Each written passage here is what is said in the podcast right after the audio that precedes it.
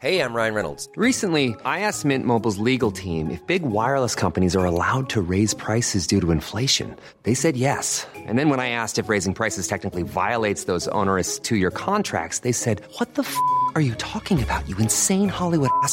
F- So to recap, we're cutting the price of Mint Unlimited from $30 a month to just $15 a month. Give it a try at mintmobile.com slash switch. $45 upfront for three months plus taxes and fees. Promo rate for new customers for limited time. Unlimited more than 40 gigabytes per month. Slows. Full terms at mintmobile.com.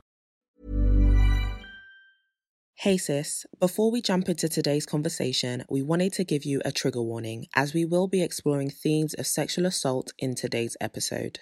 Why do we have to honor men with the way we dress, but men don't have to honor us in the way they treat us? Ooh, but like being a kid, like being seven or eight or nine, and your mother or your auntie telling you to cover up because Yo. uncles are coming round and stuff like that.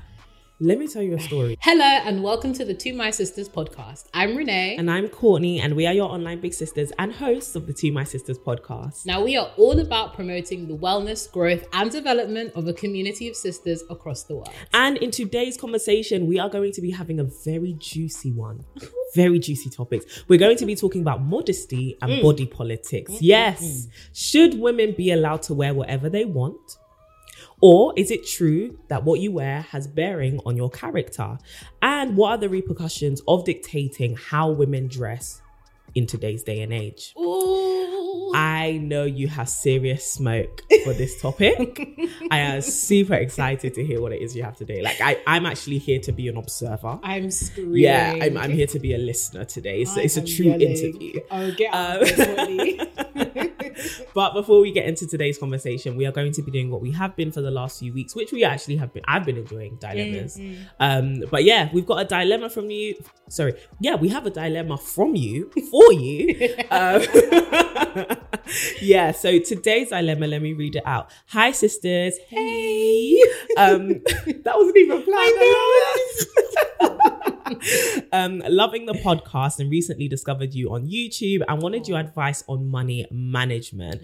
Um, growing up, I wouldn't say I ever had a formal financial education from my parents or from school.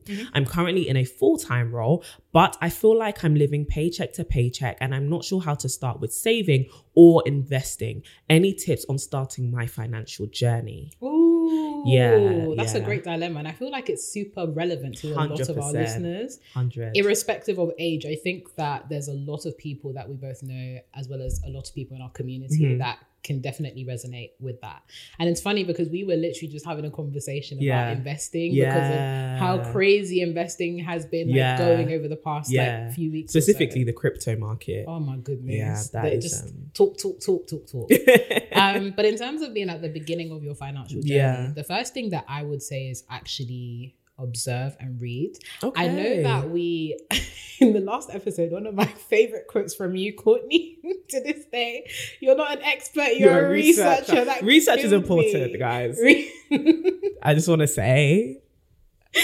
research is, no, research is um, super, super important. Yeah. And I think there's certain things that you need to do before you start your financial journey. You need to Mm. actually understand key concepts around financing, like Mm. budgeting or investing. Like, what do those things actually mean? Yeah. Um, and when we're thinking about things like bank accounts, what kind of bank accounts are there and what do you currently use?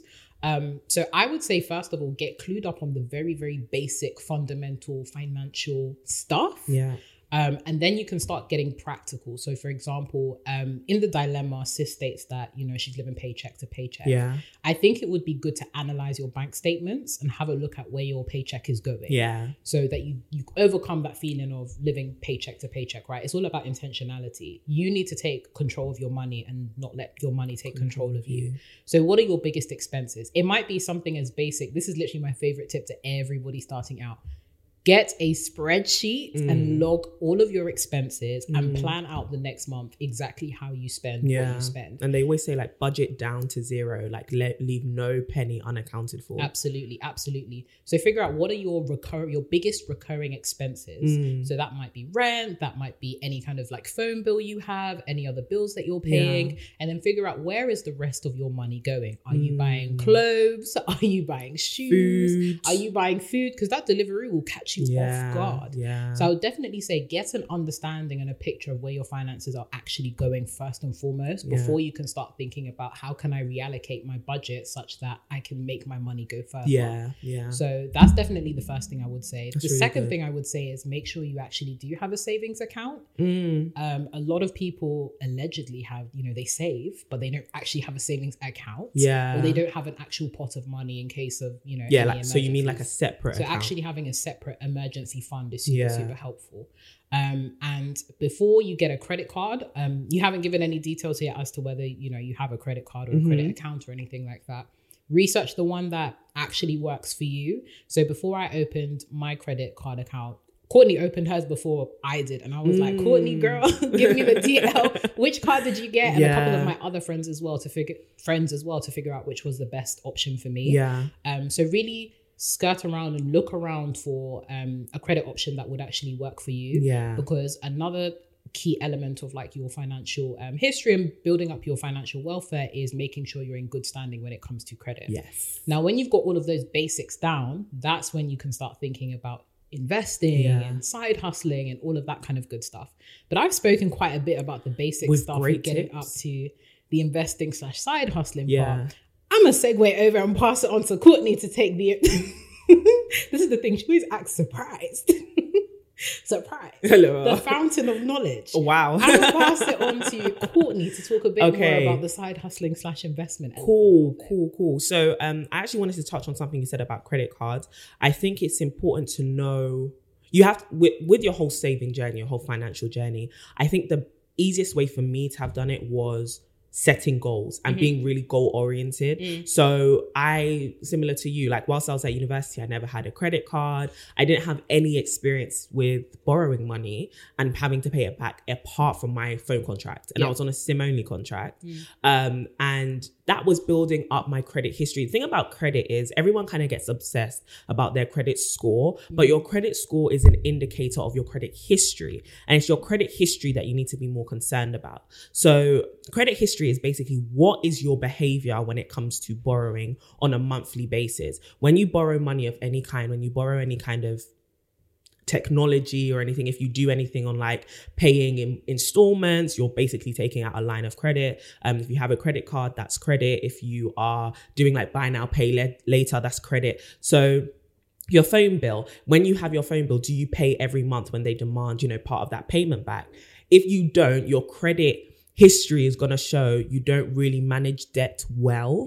Um or if you have a credit card for example or you if you've never had a credit card and your um credit score is quite low you may want to get a credit card not because you need the money, but because you need to build up your credit history, Yeah, right? yeah. And because of that, I think one thing that I advised you and what I had to do for myself was I'm taking a credit card not because I need the money, but because I need to build my credit history so I can get a credit card which will boost my score faster, but maybe more high risk. Yeah, yeah. So I have two credit cards which have really high APR, Mm-hmm. APRs.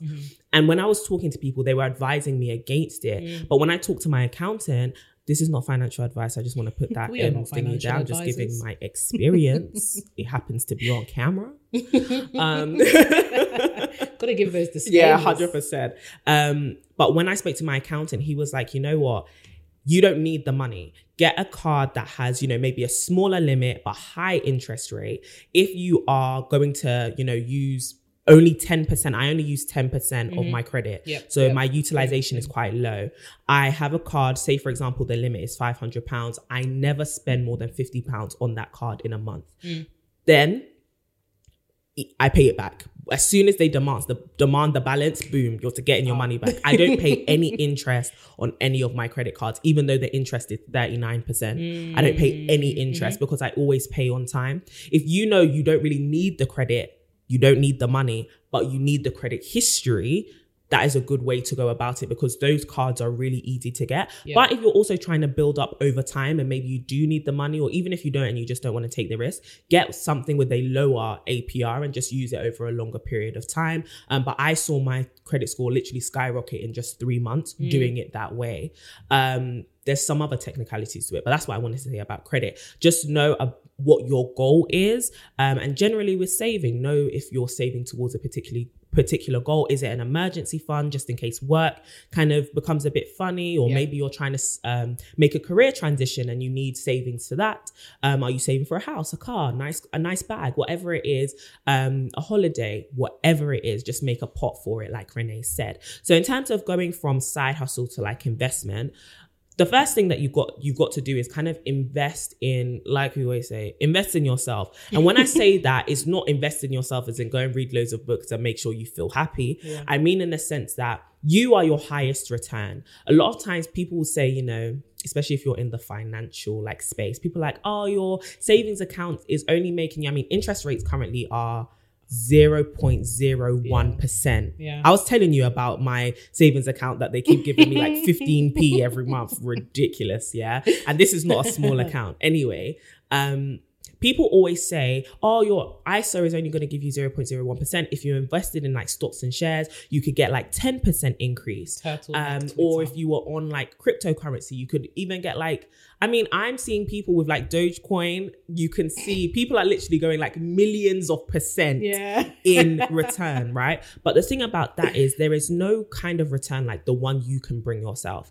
If you invest in, you know, maybe an online course or you invest in teaching yourself a skill, you can maybe invest like a hundred pounds into yourself to learn a new skill you're already talented at Yeah. Work really hard and make sure you're putting in the effort because your bet is on you. Your bet is on the fact that you can do the work. Um, you've already got your full time job. You're doing the work. But if you can make your money stretch further, I think the first place is to invest it in you. If you do the work, you can turn. I mean, I was able to turn a side hustle that I invested maybe two hundred pounds in on myself when I was sixteen into hundred k by the time I was twenty three. So I think it's important to realize you are your best investment because you you can flip money with effort then the next thing is if you want to do more passive investing, just get educated. I'm not even going to give you advice because I'm at the beginning of that journey. I don't know what to tell you, sweetie. um, but what I can say is before you go and look at these like advanced things, Yeah. invest in education. Like Renee said, invest in education. To be honest, we're going to do an episode on education very soon, probably the week after this. Um, and it's important for you to really know what it is you're doing. Don't just go based off of what everyone else is doing. You know, people are talking about crypto, people are talking about this. Don't just, you know, start moving on things and being impulsive when money is at risk, mm-hmm, especially mm-hmm. when you may not be growing up from a background where there is a lot of money and there's a lot of financial stability. If you end up losing money because you keep taking these risks, they're not really investments, they're gambles. Mm. And gambling is a very dangerous game with mm-hmm. money that you need. So I would say get educated on those financial aspects. The way you can get educated, podcasts, books, um, YouTube is like my favorite avenue to do it, but also network. Um, and, and that way you'll get to know more information. If you sign up to the mailing list, we can send you some of our favorite like financial podcasts, um, books. Well, books is more so you. I can send you the podcast and the YouTube videos and channels and stuff. Um, so yeah, we're happy to help in that way. That was quite a long answer, but I hope it was thorough. I think it was a good answer though. Okay, good. Very, very good, Good. answer. Yeah. Wow. Okay. So that, good luck on starting your financial journey. Hopefully, all the, all the money starts More coming your way, baby. money, of. Yeah, of course, of course. Well, we've come to that time. Oh, sorry. Let me even say, if you would like to send us a dilemma, you can email us at hello at to my sisters.com or you can DM us at to my sisterhood um, on Twitter or on Instagram, and we will answer when we, you know, do the next episode. episode. so let's get into the nitty gritty. Mm. Modesty and body politics. where's I'm my- so ready. Where's my coffee at? Like To be honest, it's going to be one of those ones. I can already tell I'm tired in advance, but it's going to be good. So let's, get into it. Let's go. Let's go. I'm ready. So, how would you describe modesty? Mm-hmm. Right? Like, I'm just going to throw that simple. How would you describe modesty? That's even a loaded question. Yeah. But for me personally, modesty is about honor. Oh. So to me, modesty is how do I honor myself and honor my body through the way that I portray myself. Usually Okay. it's through clothing Okay. or just like holistically, you know, how you look. Yeah. But to me, modesty is very much about honor. And I think um Unpack that. Unpack honor. What does honor mean? oh goodness.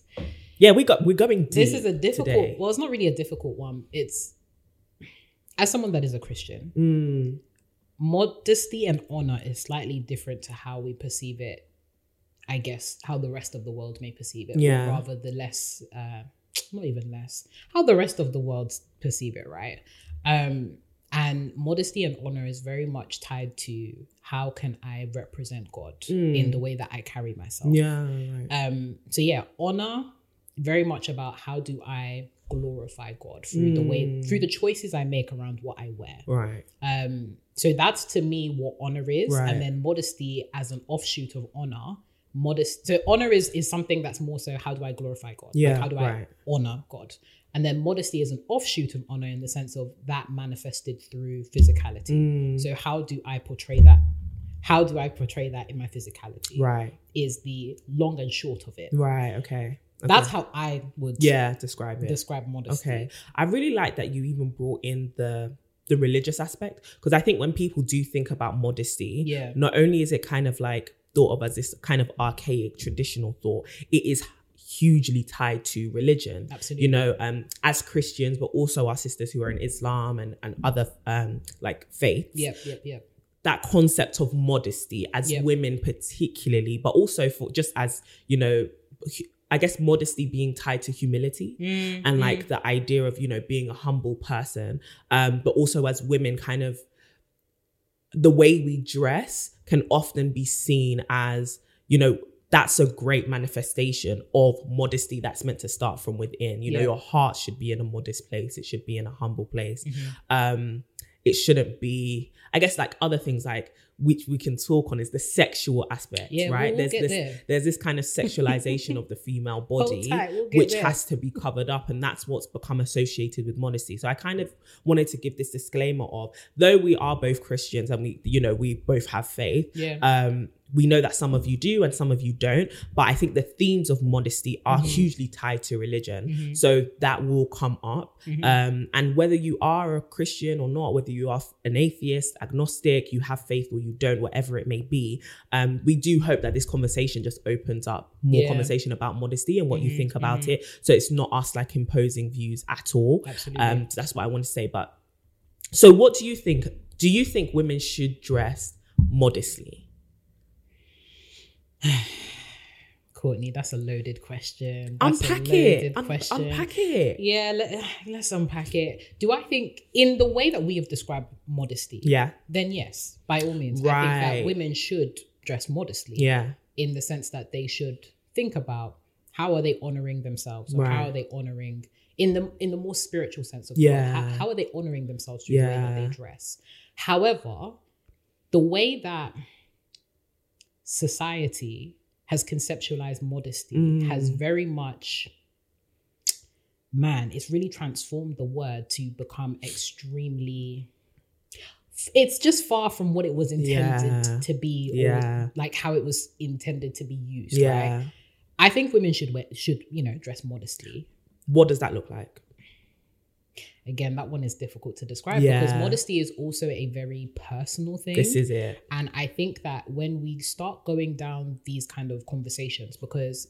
ahead of this conversation, I was just on YouTube, you Yeah. know, as well as just online and stuff like that. And there's a lot of communities that are invested in this whole idea of modesty and you know the way mm. that you dress being a manifestation of your character, which is mm. very much true in in the very straightforward sense of the conversation. However, when it becomes a very collective thing, when it becomes a dictation as opposed to a conversation, that's where we lose the power of modesty. Because I'm very much of the I think that modesty really needs to be a personal conviction. this is it And I think that because of the way society and patriarchy has been implemented within society, the way Mm-hmm. that, you know, society dictates to women Yeah. many things, Yeah. modesty has now been used as opposed to it being something that empowers women, Mm. it's been used to actually control women as well as ah, man, not only control women, but it's actually like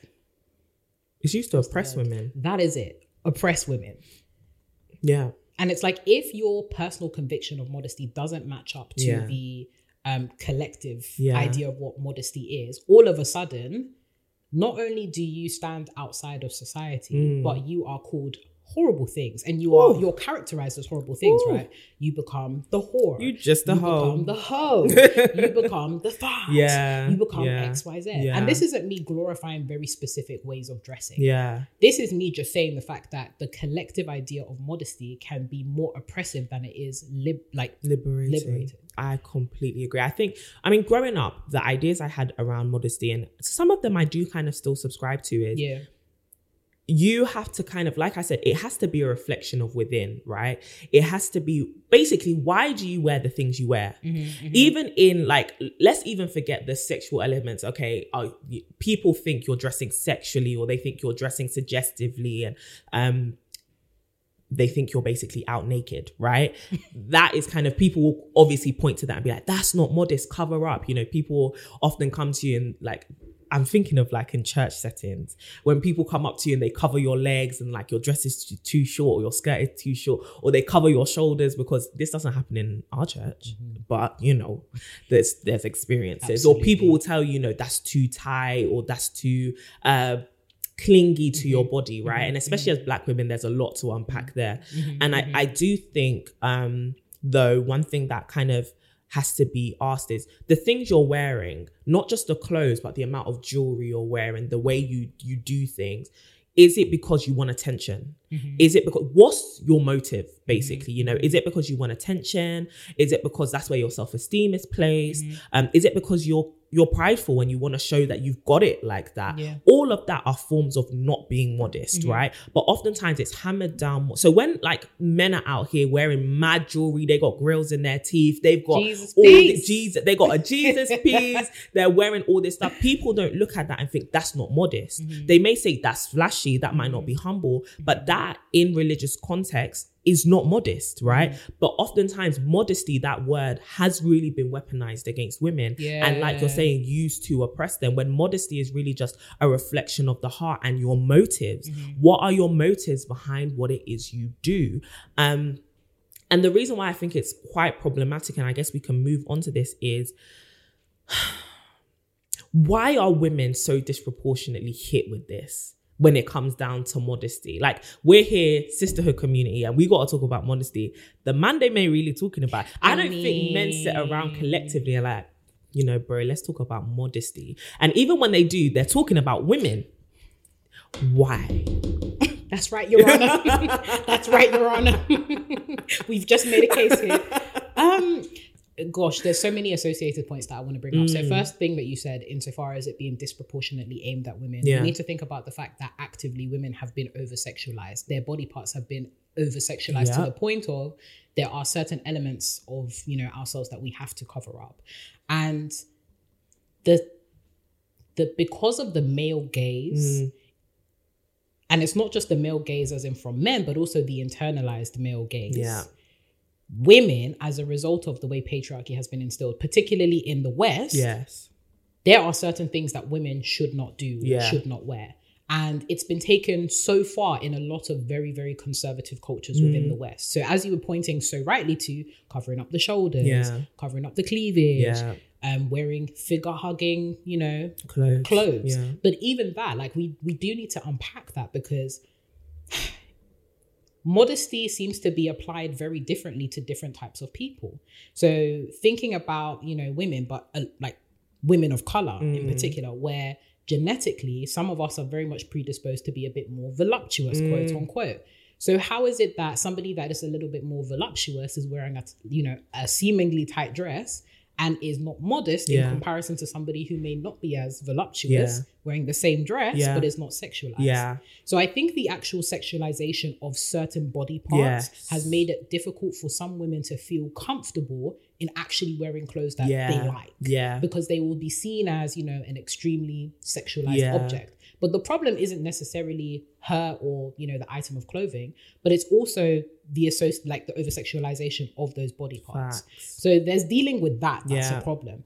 Let's also deal with the fact that when we think about modesty, we always think about women. You like, I just you would never see a guy. I've never seen this. A guy proper sit down. Listen, search up on YouTube right now. search up Fact. somewhere, somewhere. What are the man them saying What about the man modesty say-? I would love to know. I like if a guy was shirtless You're not thinking. You know what's mad, yeah? Because I often see this and I, I use it sometimes to banter my male friends.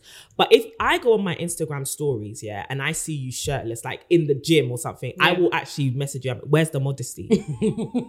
because I why can't women women can't do that? But that's because know? you're a troll.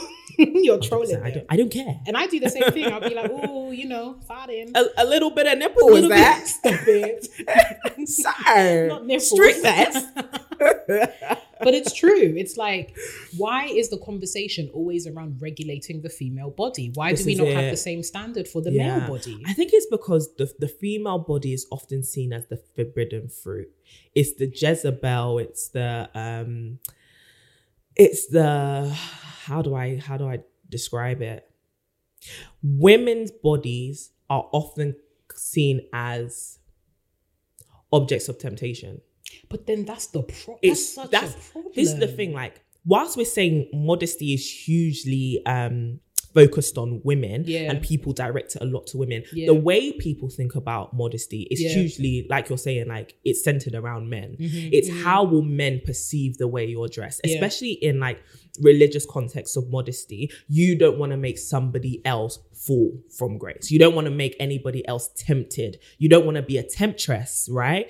So cover up. And it's less of a question of my heart. And like you're saying though, like when it comes to modesty and honor, you're honoring those around you, you're honoring God, you're honoring yourself, Yeah. right?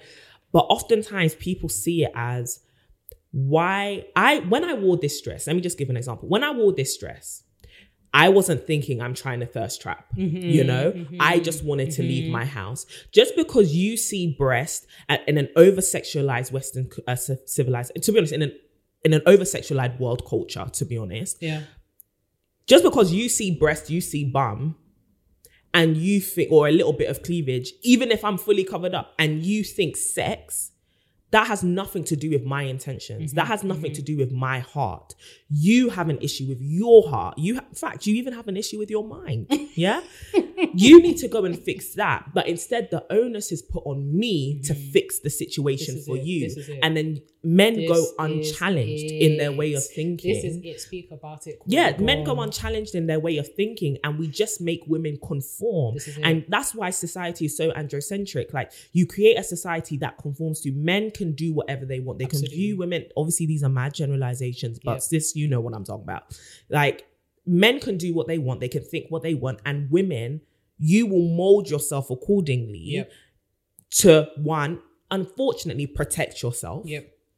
to make life easier for them. Mm-hmm. And I think that that's something that we hugely have to challenge. And that's not saying women should be able to do whatever, like, not women should be able to do whatever they want, which quite frank, includes being modest or not, right? It's about personal choice. It's not about dictating to people, Mm-hmm. especially if the core of the problem, which is the over sexualization Mm-hmm, of women and sometimes the entitlement of men to see women's bodies as sexual objects, why are we leaving that unchallenged? And if we want to push it even further, this insidious victim blaming when it comes to sexual assault. Go there. If we want to push it further, it's really, really quite scary. Yeah.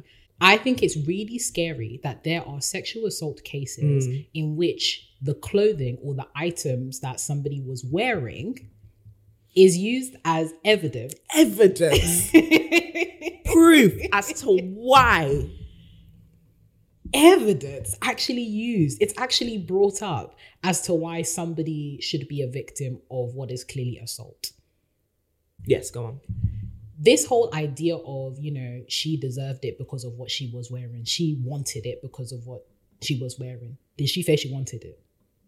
Did you hear her say it? So why is it that because you perceived or you believe that you were entitled to somebody's body Mm. that they now deserved your subjugation of their body to your will Through violence. through violence it's really quite scary Hundred percent. It's it is, and I I think what jerks me so much and just grinds my gears about it is people often s- tell women mm-hmm. to dress so that men don't make these transgressions, so that men don't get tempted. Why do we have to honor men with the way we dress, but men don't have to honor us in the way they treat us? Ooh, that's so if you can see a woman and think the way you're dressed makes me want to abuse you. Oh, that's mad. Why is no one talking to you about your perception of women who are also Yeah. a reflection of God, who also have intrinsic worth, who are who are also valuable human beings, no matter how they're dressed. It, Mm-hmm. A woman can walk out in the street naked. You have no entitlement to her body. You don't own her. She doesn't belong to you. You have no possession of her. Mm-hmm. And yet you will go and you, and obviously these are generalizations. Not all men are rapists. We know that. Yeah. But we're saying in the sense of c- we're living in a culture that has allowed these things to happen Yeah. for too long. Yeah. And we need to actively challenge them. I, I think now more, more is happening to educate men on the fact you're not entitled to a woman's body. And let's actually get to the root cause of why you are tempted by these things, right? But a man can see a wo- fully covered up, but just because of the way we're formed, especially for women who are more curvaceous, yeah, women who um wider hips, bigger bum. People you often see these memes, right? Where people will post like um pictures of teachers. Yeah. And like she's wearing a dress. And it's like this is so inappropriate for a teacher to wear Yeah. just because the teacher is curvy. And it's like, but if sh- this was somebody else wearing the exact same dress, Yeah. you wouldn't you wouldn't have any objection. This is it. So do you think there is something to be spoken about? And I guess this kind of goes into the body politics part of this conversation. Yeah. Do you think there is something to be spoken about as of sorry, do you think there is something to be spoken about in terms of dressing for your shape? Do you get what I mean? Because I think that that can be a very loaded statement when people loaded. say it. You know, dress for your shape, dress for your size. Um, what are people usually trying to say by that? Is there some truth to it? Yeah. No, wear what you want. Like, I know that sounds so cliche, but Mm. genuinely wear what you want. Yeah. Because there's, it's such a loaded question. Because what does dress for your shape even mean? What does it actually mean and to whom and why?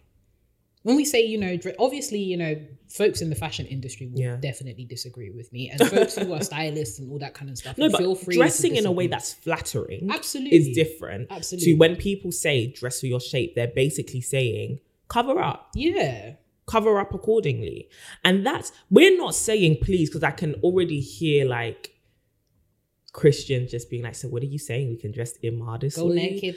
No. What we're saying is modesty is an issue of your heart. It is, yeah. It's an issue of where are your intentions. And don't go and try and lie to yourself and be like, okay, so I'm gonna wear whatever I want, like, because you can't, my, my intention is just to look good. Actually search your heart for why it is your, is it for self-esteem? Do you Mm-hmm. Feel like you lack confidence and when the way, the, the things you wear gives you attention Yeah. and it's feeding your self-esteem? Yeah. Mm-hmm. That's a problem, you know? And so inspect your heart in that way. And that's where kind of modesty is kind of, that's where it should begin from, Yeah. in my opinion. Yeah. Um, so then who do you think has caused this problem? Who do you think is in the wrong here? Yeah, that one is a difficult question. Um, but to come back really quickly on your Yeah. point about dressing for your shape, I think we also need to be careful because we will start imparting in women insecurities that they don't need to deal with.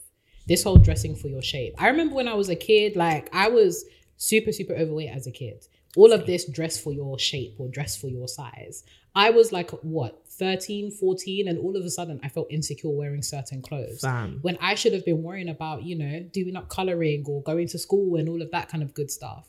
I think there's also something to be said about the way that socialization processes for um, girls and boys can be extremely damaging to them and Mm. feed into how they view themselves and how they view modesty when they do grow up. Yeah. So the fact that, you know, there's the whole sentiment around, you know, dress for your shape, that's something that I heard pretty early on. Yeah. Even this whole idea of covering up. I don't know um how many people have actually experienced this, but like being a kid, like being seven or eight or nine, and your mother or your auntie telling you to cover up because Yo. uncles are coming round and stuff like that. Let me tell you a story, yeah. When I was when I was 11, that's when I started to develop breasts. I had to get my first bras when I was 11 years old. And um, as you can see, I got some. You don't have to look. She got it. but I got I got boobies. Um, and they developed from early. Yeah. Um, and I remember going out with my aunt one day, um, before I had actually got my first bra. Yeah. And um we're just walking, we're on our way to see somebody, and we're walking on this estate, and a, a guy calls her over. It's another Ghanaian guy, so they're talking in our language, and everyone's super friendly. And um, he was just like, "Oh, you know, your child, your daughter is so pretty," and she's like, "It's my niece, but you know, cool." And then he starts basically like brushing against my arm, and then he starts like feeling my breast, and my auntie's like, "What are you doing?" She's eleven, and he was like, "Oh, but her like her body's so developed." What the hell are you doing touching somebody you don't know? Number one. And number two, how are you trying to blame my 11 year old body for you being an actual pedophile and pervert? I don't, I don't understand. It's true. And that was the most traumatic thing. And from then, I was never, not I was never allowed, but I was always told, you know, wear a jacket. Because that day I was out in like a vest top, kind of like a Yeah, racerback. yeah. And or after then, it was kind of like, you can't dress like this anymore. And I'm thinking Yeah. Mm-hmm, to myself, I'm 11. I've only just started puberty. Yeah.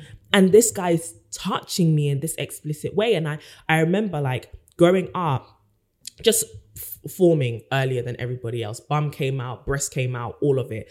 Um, the same with my siblings. Mm. It's like you'll walk down the street and men would be looking, literally walking at me, d- making whistle sounds, just like I Fam. remember walking down the street one day from Sainsbury's, and a guy was walking like towards me. He was like, "Whoa, how are they so big?" Yeah. And I thought to myself, why do I have to keep going through this? And it's happened on many numerous occasions. Yeah, like yeah. men will just be staring. The worst thing is when I'm on the train and you know the train is bouncing. the train is just and I'm just there jiggle, jiggle, jiggling. Yeah. Not jiggling. Jig- involuntarily, involuntarily shaking, shaking, shaking. yeah. And men are just looking at Yeah. you. And you're here thinking, it almost makes you start to hate your body. This is it. This is it. The false implementation of modesty under the guise of pedophilia and entitlement has led to insecurities. perversion. Literal perversion has led, led to insecurities on the part of women Yeah. and girls from such a young age. Like when I, I say that everything that you just described has happened to me in some shape or form from early on is absolutely wild. Even to this day, there are certain like dresses or Mm. certain things that I'm like, mm, I know if I wear this, I'm going to get some kind of So somebody's gonna going to say it. something. Somebody's going to say something. And oh gosh, you know, even when it's hot, for example, it's a hot sunny day that we are recording. It's a day that you might want to wear a wrap dress or something like that. You know, something cute, And something that's comfy. How sexualizes even that? It's it's it's wrap dress season or what is it? It's summer dress It's sundress season. Sundressy rubbishness. yeah, and it's just like what what we wear is not for the satisfaction of men, and we have to Mm-hmm. internalize that and believe believe it. right? I think what's you even see it in something as ridiculous as being able to breastfeed outdoors. the policing of women's body. Why would you? The policing of women's bodies. Sorry. Why would you breastfeed in public? Yeah. And show your breast to every because I'm feeding my child. My and kid. the entire purpose of Of my breasts The purpose of breasts is it's not for you to be licky licky. It's not. That's not the purpose of breast. The purpose of breast is to feed children and it. offspring. Is- it's actually crazy. And I think there's also a conversation to be had on the part of men as to their like early childhood experiences. Yeah. Because there are a lot of men who have gone through either some kind of experience involving like hypersexualization of women at an early age. So I love the fact that you brought up the image of the teacher wearing Yeah. something super like tight or Yeah. curvaceous because it's often really, really young boys that are encouraged by their peers or encouraged by like their older male um fathers Yeah, and uncles and life. any kind of figure in their life that you know this is a sexual object or this is a sexual being exactly. and i think it's it's interesting the messages that we send you know young women because it's, it's used to prove masculinity, right? Yeah, this is it. If you're, you you kind of sometimes see it in films like, oh, you know, your teacher's quite cute. Do you do you like her? Do you like him? And it's like, no, I don't like her. And then people, so you're gay? Like, what is it? And people use that to kind of gauge your masculinity, and that's why the over sexualization of women is so linked to the culture we have right now about Yeah. masculinity and what makes you masculine. women's bodies are seen as sites of conquest this is it the Spot on. woman's body is literally a site of conquest Spot on, it's a quest. This is why there's such an entitlement to women's bodies. This is why masculinity is so linked to women's bodies. Spot on. It's a site of conquest. Spot on. And it's dangerous. Bruh. I'm not a video game. This is I'm not a pornography video. this is it. I'm not a porn star. I'm a human being with feelings and emotions. Don't This touch me it. unless I allow you to. I don't even think we're ready for that conversation about some of the themes that crop up in very popular pornography and how that links to your ideas about sex. Online porn, yeah, no, I'm keeping a and soft porn and the way we've integrated Bruh. sex into like entertainment Everything is so dangerous And it's if it's not it's so perverse if we do not create the right education around it right? Because it's often romanticized. It's almost it's also uh, it's playful it's all of these things. But once you're exposed to that over and over and over again anyone you see is a sexual being you become so desensitized to it and you you you begin to not a sexual being actually- sorry not a sexual being a sexual object Mhm, and you begin to actually enjoy perverse things. They are perverse. You know, sleeping with your sister is perverse. It's perverse. Or, you know, all of these extremely violent acts. And this is not to like, I know people have like, you know, sexual uh, desires and stuff Mm. like that. This is not to, you know, shame you for your sexual desires and stuff. But also, you do need to question where do your sexual desires come from? Yeah. And why is it that you have such urges that are actually actively perverse This and is in other realms are perverse? And what did they- Mm-hmm. In the context of pornography, these things are normalized. But in the context of the real world, these things are perverse. Yeah, and and what do they say about your perception of yourself and of other people? Absolutely. and the way you value other people or devalue them in some It's cases. always and the thing is the I some of the most popular like pornography um storylines Mm. always involve some kind of degradation of women. I don't want to get into the specifics of it. I'm not encouraging We're any not of you to giving you anything it. to We're not search giving you anything, none of that. But some of the most popular pornography like hashtags and Yeah. stuff like that are really, really Yeah. about degradation of women. What can be done to a woman? we need How to do far an, can you yeah, push her? We need to do an episode on like, oh, and sometimes even the role playing themes. Why is your idea of role playing to kidnap me?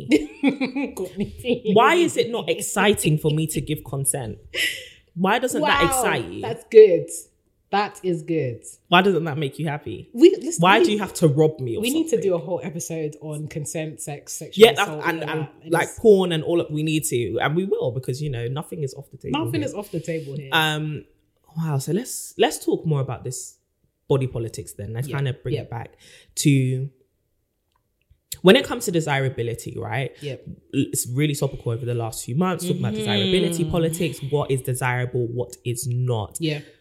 Is it problematic Yeah. to have a specific desire or preference, both on the part of men and on the part of women, in terms of desiring specific body types? Ooh. I think it beca- it only becomes problematic if you aren't aware of where these desires come from. If you're hmm. not aware of the root cause, and even then, you might be aware of it and you're still like, you know what, I actually don't care about this at all. This is what I'm desire.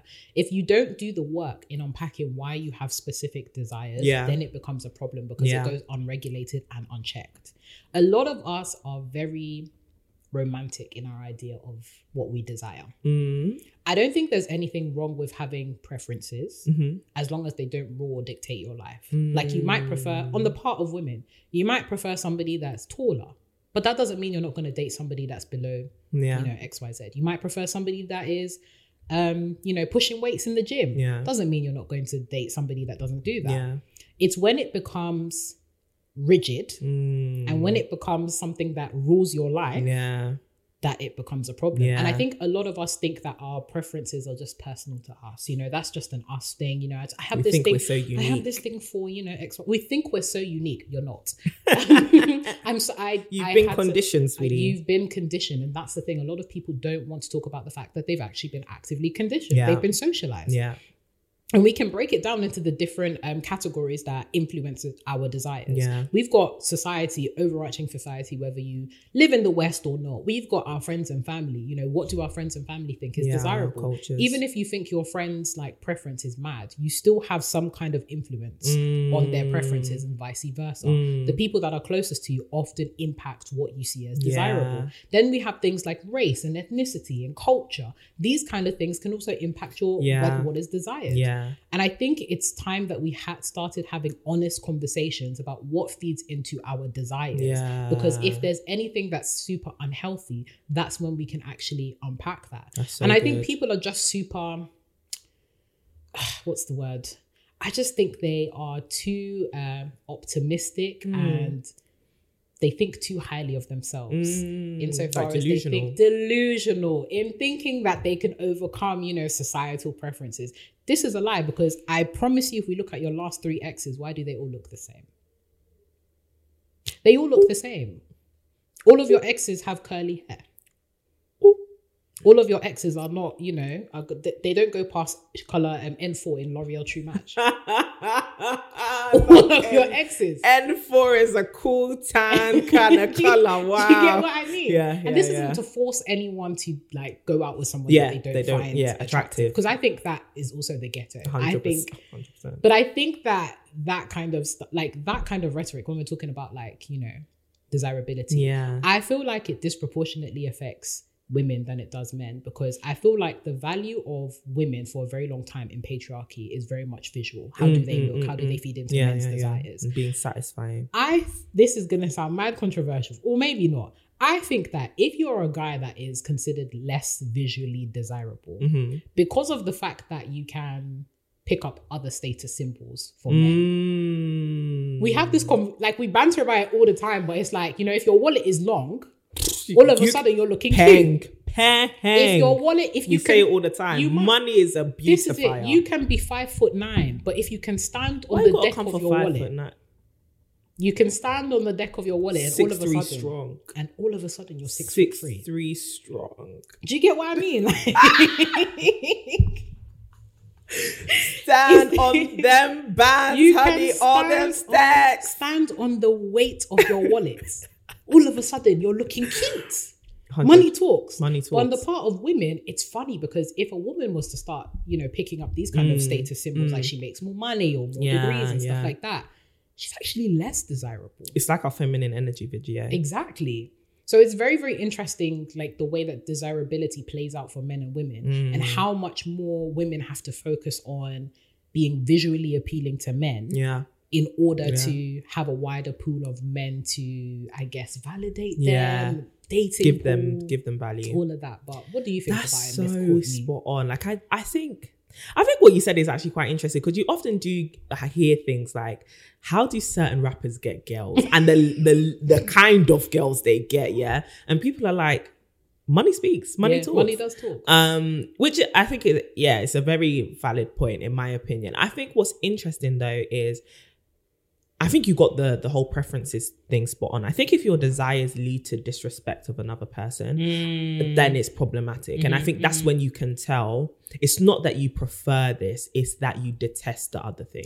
yeah. You know? Yeah, so yeah, yeah, oftentimes when you ask people, you know, why why all, why is your preference for skinny girls? Oh, because bigger girls are da da da da. da. Yeah. Or why is your why is it like all your exes are white or you you constantly date interracially?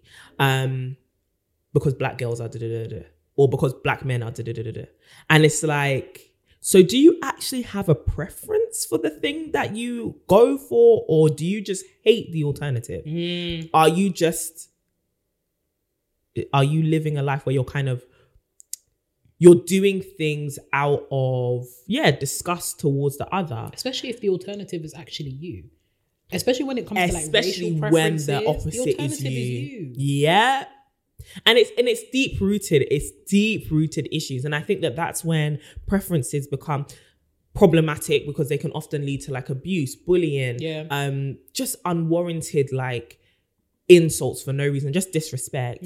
Um, it's often reflective of a deeper issue. Mm. Yeah. And I think we need to question those deeper rooted ideas and conceptions that we have in our mind Mm. about people's bodies, about people's skin tones, about people's hair types, um, about people's heights, even, you know, to a degree. Maybe that one's less problematic, but, you know, is it oftentimes masculinity? You kind of have that Prince Charming effect tall, Mm. dark, handsome, you know, so then people who aren't that are kind of feminized, they're kind of seen as weak and things like that. And that can lead to insecurities in men Yeah. as well that kind of lead for them can sometimes can lead them to overcompensate in certain areas especially in like aggression and things like that or having to om- overcompensate in their work status in their career The aggression one is killing me, Courtney. no, but I'm sometimes sometimes people are trying to just over over demonstrate that no, I am a man. A man. and it's like Hey, pipe down. pipe down. Literally calm it down. Like Yeah. you don't have to prove yourself so much. Just be who you are. Mm. And really do question, like I think throughout this episode, what we're basically getting to is really do inspect and question and sometimes challenge Mm. the way that you've been raised, the things that you have been conditioned and socialized to believe and accept um, through primary and secondary socialization, and really think about why do I have these preferences? Why do I have these um, pre- perceived conceptions about people? Yeah. And then really search that one out internally. you know, talk to people Walk about it it. out, walk it you know, out. there's a lot of blo- there's a lot of articles that you can read. you know, use this as a starting point to educate yourself as to why you have these perceptions. I think that that's what's kind of important about the preferences thing. Mm. Like, I agree with you. You sh- you can have preferences. Why not? You know. I like my men over six foot four, but that's fine. But then that makes sense. Yeah, I'm a I'm six foot tall, babes. Yeah. Um, just to let you know if you are six four watching, I am screaming. my. DMs are open. so um when it comes down to then body shaming and body positivity, right? They kind of seem like two sides of the same coin to a degree. So what are your thoughts on the body body positivity, I guess movement or Yeah. just being body positive? Yeah. And kind of cyberbullying and body shaming, not only online, but Mhm. in real life, like we were talking about before. Yeah. Okay, let's talk about body shaming first because I feel like that one grew to preeminence before body positivity 100%. became a widespread movement. Yeah, body So- positivity is more so a response absolutely to body shaming. absolutely i think that body shaming is to be quite frank if you body shame someone i think that's the ghetto Um, there's literally nothing else i can't like i don't even want to over intellectualize it Mm. because it's like why have you spent your time actively trying to tear somebody down and it's not constructive Yeah, like it's not you know how people some people come to you on a tip of oh i think your body is unhealthy yeah. that's why i'm telling you I just care too- about your health. i just care about your health Why don't you go to those people that are smoking ten packs a day? Go and talk to them. So And I think even just our conceptions of what we consider healthy, we do Yeah. need to have a check on that because there are certain people you think are healthy, they're not healthy. It's just because they're skinny um, that you think they're healthy. and ponder on that. Actually, ponder on that because they will show themselves in the next 10 years. Remember, you heard it here. But in terms of body shaming, I think that it's just the most un- unconstructive thing to do. Yeah, like it, yeah. it doesn't help anybody. It it's not constructive. It's not a way to help the person. Mm. And I think it's more indicative. I mean, we've been talking about the heart and the state of the heart throughout this episode. Body shaming somebody, I feel, is very much an extension of your heart. And I think a lot of people body shame out of their own insecurities. So when, you know, people talk about, you know, women that are bigger or they talk about women that are skinny because there are, you know, skinny women also get it too. And 100%. The fact that they're not, you know, curvaceous. Yeah. And then curvaceous women get it too because they, are, are you too know, curvaceous. too curvaceous. Somebody's always being body body shamed by somebody. Yeah. And I think it's important as women, and I think that's part of the reason why both of us are so committed to this sisterhood Mm. thing. I think it's important that we make sure that these don't seep into our own internal female communities because Yes. there is a lot of body shaming that it's not just held by women by men towards women but women towards women as well Oftentimes. it's uh you know cover up you're showing too much Yeah. you need to lose weight you're a bit Yeah. too fat or you need to put on weight you're too skinny Yeah. or you need to do xyz Yeah. and I wish you such a- looked like this. i wish you looked like this and it's like for who certainly not for you certainly not for you Focus on yourself. so focus on yourself so that's what i have to say about body shaming i think it's such a think it's such a shame. Body Yeah, shaming is a real a shame. shame. It's a shame. And I think that the rise of social media has also been important in Mm. um, facilitating the rise of body shaming and normalizing it, right? Because you've got now you've got thousands of people that can access your photos and what you look like. they and can even like that. comment anonymously. comment anonymously and say something like, "Oh, you've gained weight," or "Oh, you're looking a bit sickly. You've lost weight." I'm just like, all right. I Just don't know you from- about your health. this is it. and I don't know you from anywhere, and you think that you can have a stake in talking Yeah. about, you know, and, and it's one of those things.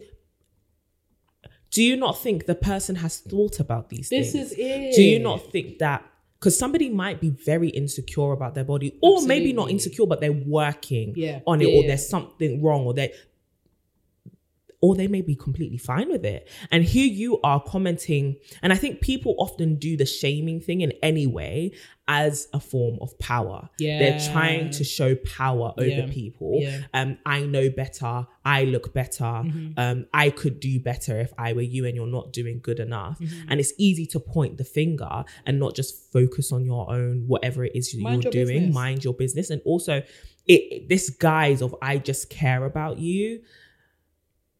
No, you don't. You you really don't. really don't. You really don't. I don't know you because this is very, especially sometimes it's like, do you not think that this is hurtful? Number two and number one and number two, Mm. these sorts of comments can only really be made. Not sometimes even the way that they say it, but even like generally thinking, oh, you've put on weight. Those are things you can only say really and truly if you have like true relationship and 100%. care with the person and you've actually established through history and through committed actions that you care. Renee could tell me, you know, Courtney, this health issue, let's get that sorted out, you know. But then because you've proven you're my friend, you care mm-hmm. about me, you're my sis, mm-hmm. she has made plans for me, like actual workout plans. Let's ease you in. Any advice um, that I need, I can go and ask you. Why? Mm-hmm. Because you're in relationship with me. I know you care.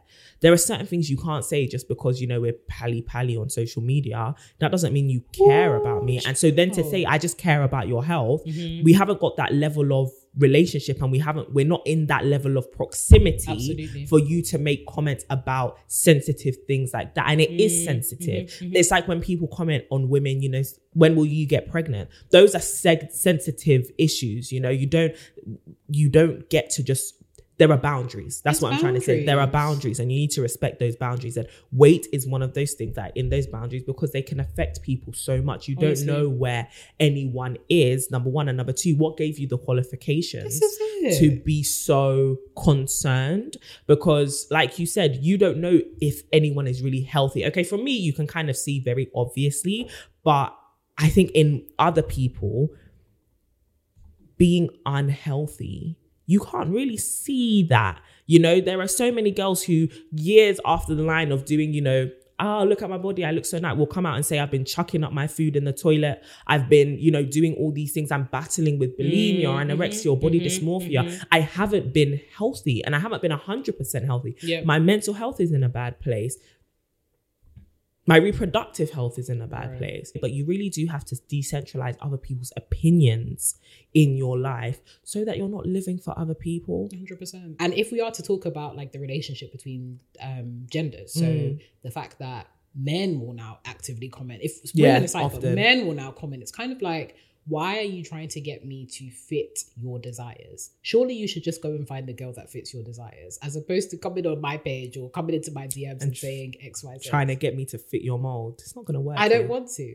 No thanks. I don't want to I don't so like it i don't like it and i won't do it so mind your business the the theme but That's moving on to body here. positivity yes now, I think that body positivity is a good thing. I Mm. think it's important to feel happy about your body and feel comfortable in your body. I think that's something that is slightly very much underrated because Mm. not feeling comfortable in your body can very much impact your standard of living. Yeah. Just basic things like not feeling comfortable wearing the clothes that you own and stuff like that, or not feeling comfortable going out in a bathing suit because people are going to look at you and feel some type of way, not feeling comfortable enough to go to the gym, not feeling comfortable to do all of these things. It's like that's not a life that I want to live. And I think body positivity is a great response insofar as it allows you to just feel free. Like you, it feels like an exhale sometimes. It's like let me just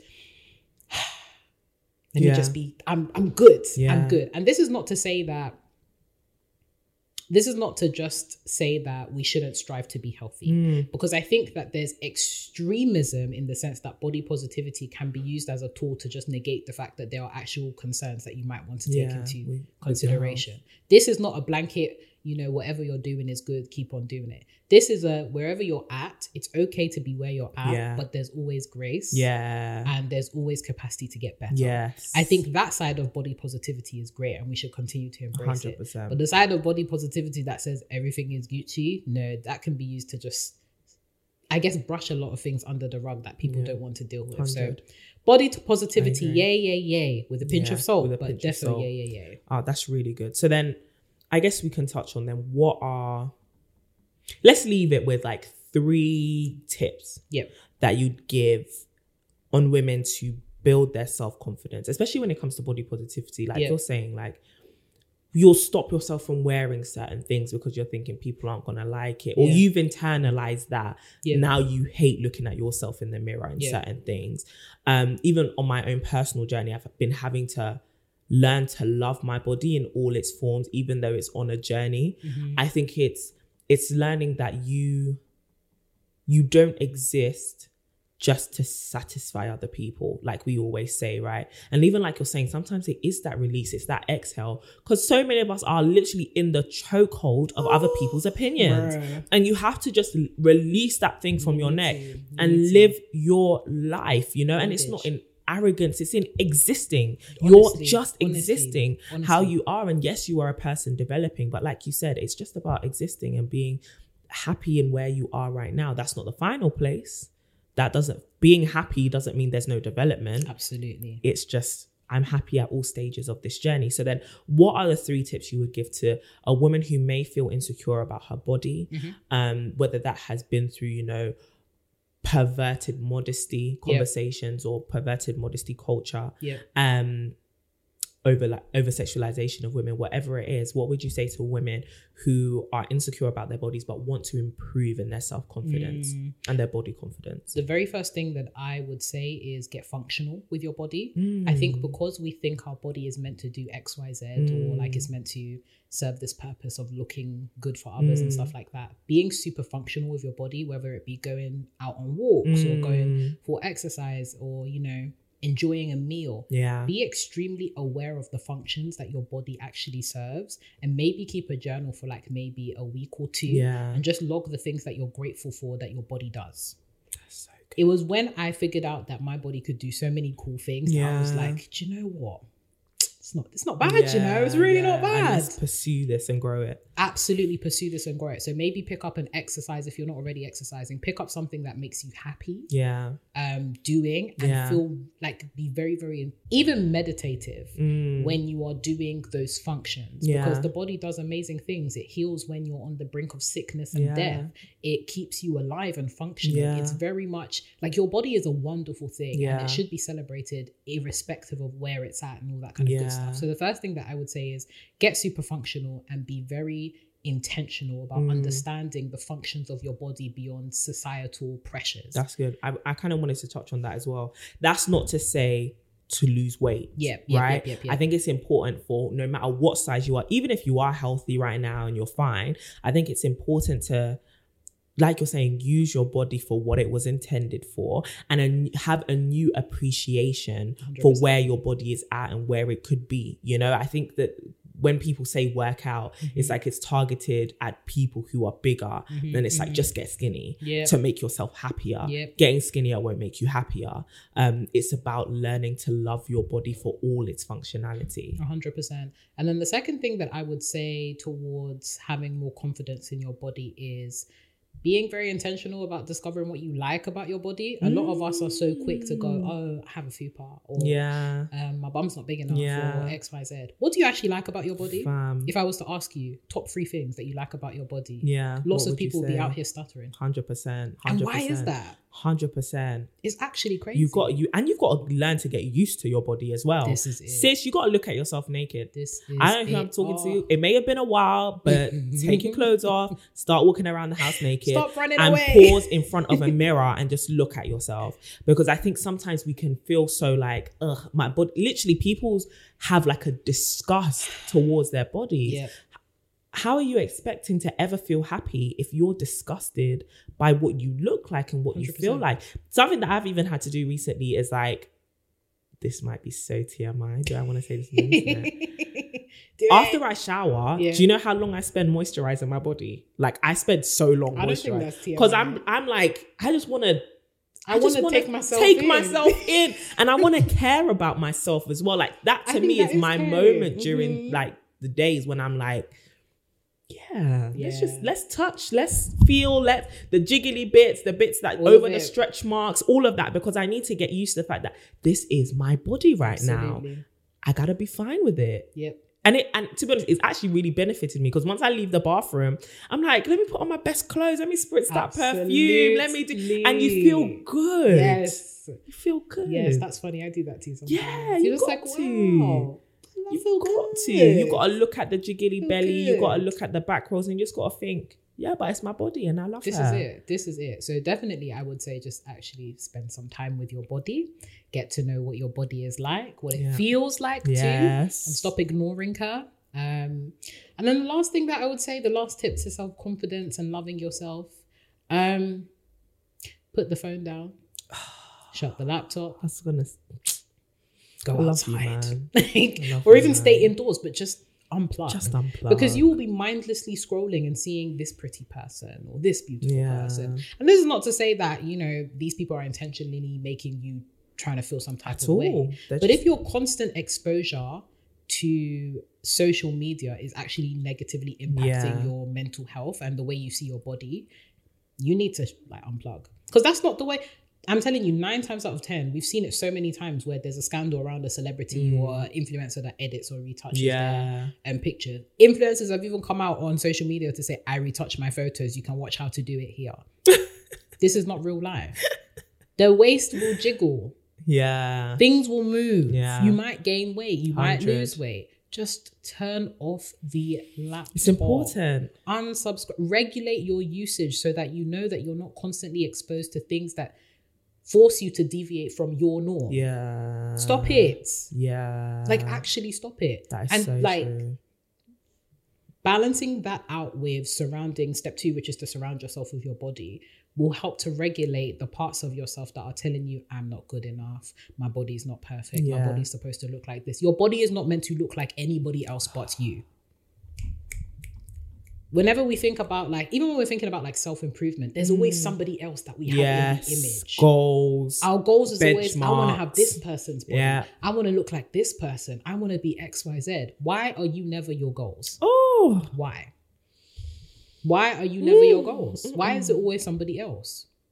Why is the compliment like always me. you look like X? I want to look like me. I want to look like me. Simple as I want to be, you know, I want to look great as me. me. That's it. Because that's who you were created to be. That's you. And I think logging off sometimes, especially, it's not because social media is trying to force that on you, but it's sometimes because in our minds, that's how we're perceiving things. And you've got to do things which protect you and Exactly guard you in the way you're processing all this information and all these opinions. I think it's about forming your own opinion about your body and not letting just decentralize men, other people's opinions, um, even the, like your family's comments, everything. 'Cause, Fam, family, sis, they can be destructive with them words. If you ain't too fat, you're too skinny. Eat some food, go lose some weight. Don't drink that. Don't eat that. Then why is the food in the house? I don't Until your son, Leave your son is in prison, you have other things to be thinking about. No, it's nearly the end of the episode. we can't do that. We can't do that. We can't do that. We Did I lie? Did I can't do lie? that. I'm not. I'm not going to. Did I'm- lie? I wasn't even here. I was a witness. Did I lie? I wasn't a witness to what you just said. in prison. So I just. He's in prison, but it's my weight you want to look at. This man is convicted of sorry, fraud, but auntie, here sorry, you auntie, are Sorry, auntie, sorry, talking about my weight. Oh, anyways, so but yeah, decentralize people's opinions um, and what it is they have to say from your intrinsic feeling of self worth, um, and and de- define it for yourself. You know, learn to love yourself, but also for us as faith based women, I guess that's kind of how we started this episode. What God has to say about us and the way He created us, just knowing that you are a masterpiece, knowing that you were made this way, Absolutely. knowing that you um some like you are loved Yeah, regardless. absolutely. Um and that you have a right. Like one thing that I think has really empowered me when it comes to being a Christian woman is knowing that before I am anyone's girlfriend or anyone's wife, I'm a daughter of God. That's how I Mm-hmm. frame myself. And being the daughter of a king means whether you like me or not, whether you approve of me or not, as long as I'm in right standing with God, what he says about me is in my heart. Yeah. And he's approved of me. He loves me. That's enough. That's all. That's You- enough. Like you aren't a mistake. You are good enough. In fact, you're more than good enough. As Courtney said, you're a masterpiece. There is nobody else on this earth that is like you right now in this moment, and yet you want to be somebody else. That's criminal. I think that's just criminal. And you were made intentionally like that. Since I just preached to you. Yes, you were you were made intentionally the way you are. You're actually stunning. You're fan you're pure. Oh, In your raw state, in your like, if you want to wear makeup, You. cool. But in your raw state, pu- look at the way you're even What? sitting there. Can you imagine? I know you might have a little crust in your eye, that's fine. It's okay. It's all right. Once you wash it out, you a baddie, boo. We know that the bonnet is on. Oh, look at you. You were beautiful. Okay, and no one can take that away from you, right? No one. Go po- go polish yourself, whatever that looks like to you. Make That's it. yourself feel happy. Walk into the sunshine or Be the snow if you're cute. Even the last selfie, places. I saw the last selfie. You are look ah, tantal- tantalizing. Cute. Um, heart eye emoji and Heart flames. eye emoji. Are you mad? Are you mad? You're looking gorgeous. Go and pose in front of the mirror. Show yourself. Yeah, that That's girl. it. You're special. Just like that. Yeah, but sometimes you have to gas yourself, you know. You have to gas yourself, sis. You have to Wow. gas. Wow, we've really gone all around the house. We really have. But I guess to conclude, sis, you're beautiful. You Don't let anyone take that away from you. It's a fact. Stunning. Oh, look at my beautiful friend.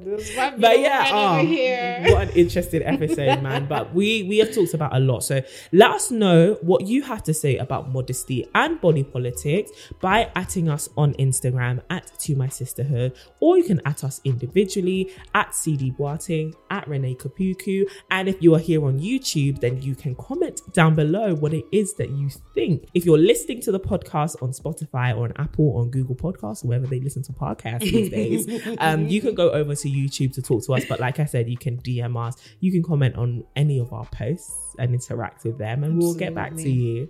And of course, don't forget to hit us up on Twitter. We love to see it at To My Sisterhood, of course. Yeah. And join the mailing list, Yes. guys. How many times do we have to tell you? We drop some real gems every single week on our mailing list. So visit our website and join our mailing list. The links will be below. Gosh, I can't believe it's that time already. But until the next episode, love from your big sisters. Keep glowing and growing.